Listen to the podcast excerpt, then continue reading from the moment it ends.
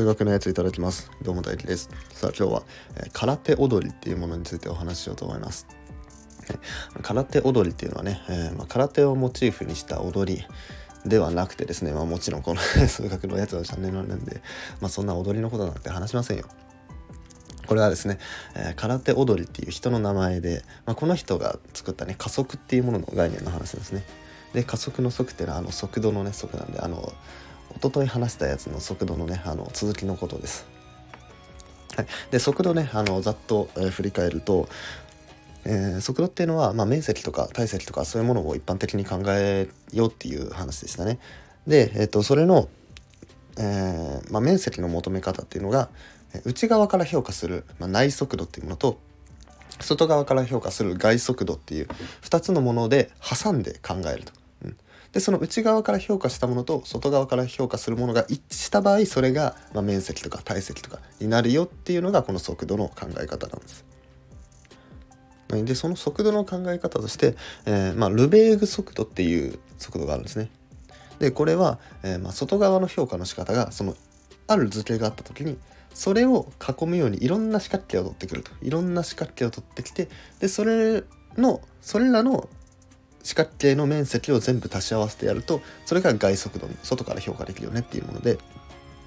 で逆に内速度の方は、まあ、ちょっと面倒くさくて、えー、その図形の外側の面積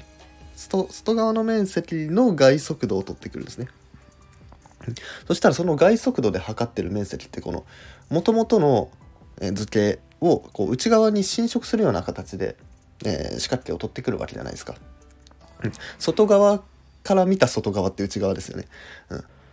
じゃあ全体からその外側の外速度を引いたらこの何ていうのこの内側よりもちょっと小さいものの図形の面積が分かるというわけです。だから、えっと、全体から外側の外速度を引いたもののことを内速度というふうに定義します。で今言ってたその全体の部分っていうのは、えー、長方形とか、まあ、正方形とか四角形の部分なんですよね。えーと、四角形の中に、まあ、ある図形があると、まあ、逆に言うとある図形を囲むような四角形を、まあ、全体として見てるんですね。だから、えー、例えば A4 の紙があったとして、まあ、その中になんか適当に図形を書きましたって思ってもらえると、うん、そしたらその A4 の紙っていうのが全体でその中に図形があるっていう形になってますよね。それで言った、まあ、さっき言った外速度と内速度を定義するわけですね。はい、で、えー、加速っていうのは、まあ、この速度が一致すること内速度と外速度が一致することを加速っていうふうに言います。でその時に限って、えーと、面積はその値になると。そうですよね内側から評価しても外側評価からしても同じだったらそれが面積になると。じゃあ今のこのルベーグ速度で、ま、加速がどういうものかっていうと、まあ、外速度はま普通に外速度ですと。で内速度はその、まあ、プリントねその A4 用紙の面積から、えー、そのある図形以外のところの外速度を引いたものが内速度です。うん、ってことは、えーまあ、これは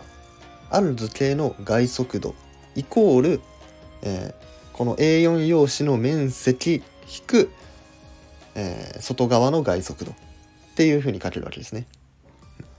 ってことはちょっと式を整理してやると、えー、ある図形の外速度プラスその図形の外側の外速度を足すと、えー、長方形まあ囲っている長方形とか正方形とかの四角形 A4 のプリント用紙の面積になるよっていうのがこのルベーグの意味での加速っていうものなんですね。はい、でそれに対して、えー、空手踊りでの加速っていうのがあってそれが何かっていうと今その図形を、まあ、こう A4 用紙の上に書いたんですけどその A4 用紙をどんな形にしてもいいよっていうものなんですね。うん、四角形である必要もないんですよ。うん、例えばなんか円形の紙を持ってきてそれに、えー、図形を書いてもいいし、えー、もっとちっちゃい円を持ってきてもいいしはみ出してもいいんですよその図形が。うん、もうどんな風に取ってきてもいい。まあ言ったらあれですね最初に A4 用紙書い A4 用紙持ってきてそれに図形を書いてその A4 用紙をぐちゃぐちゃに切っていいよっていう ような感じですね。でそういうふうに切った場合でも、まあ、さっきのような同じようなことができるようになると、えー、これは空手踊りでの加速っていう意味なんですね。だから例えば A4 用紙に図形を書いてそれを例えば円形に切ったとしました。まあ、そしたらその図形もまあ切れてるかもしれないですけど、まあ、その今円形に切った中でその円形の中にあるその図形の部分の外速度と円形の中にあるその図形その図形以外のところの外速度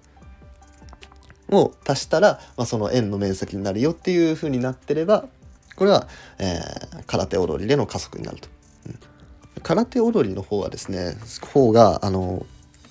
外側の図形を好きに取ってきていいんで空手踊りでの加速の方が条件が強いんですよね。ルベーグはその四角形の時だけだったんで四角形の時だけで加速っていうのとどんな図形でもいいから加速っていうのではやっぱどんな図形でもいいっていうののどんな図形でも成り立たなきゃいけないっていうのでそっちの方が条件が強いと。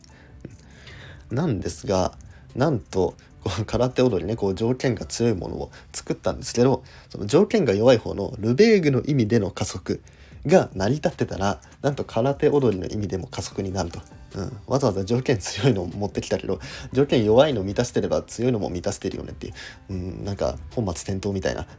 なんかそんな定義を持ってきちゃったというらしいんですね。まあ別にこれがねあのそういうのだったから意味がなかったっていうことではないんですけどまあなんか面白いオチとしてね、うん、ここでしか成り立たないって思ってたらいやいやもっともっと広いところでも成り立ってるよみたいな。そういうような、えー、風に思ってもらえたらなと思います。はい、というわけで、えー、今回は空手踊りでの加速について話していきました。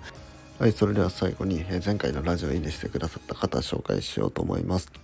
はい、えっ、ー、と、三代目 K さん、そう大輔さん、えー、丸さん、川口社長さん、えー、滝木さん、マミーさん、えー、トラタビックスさん、ありがとうございます。お久しぶりの方も何人かいらっしゃいますね。はい、えー、いいね、ありがとうございます。よかったらまたね、えー、今後も頑張っていきますのでお願いします。はい。それじゃあ、えー、まあ難しい話でしたが、今日も皆さん聞いてくださりありがとうございます。面白かったなって方は、いいねとかフォローお願いします。それじゃあ、ごちそうさまでした。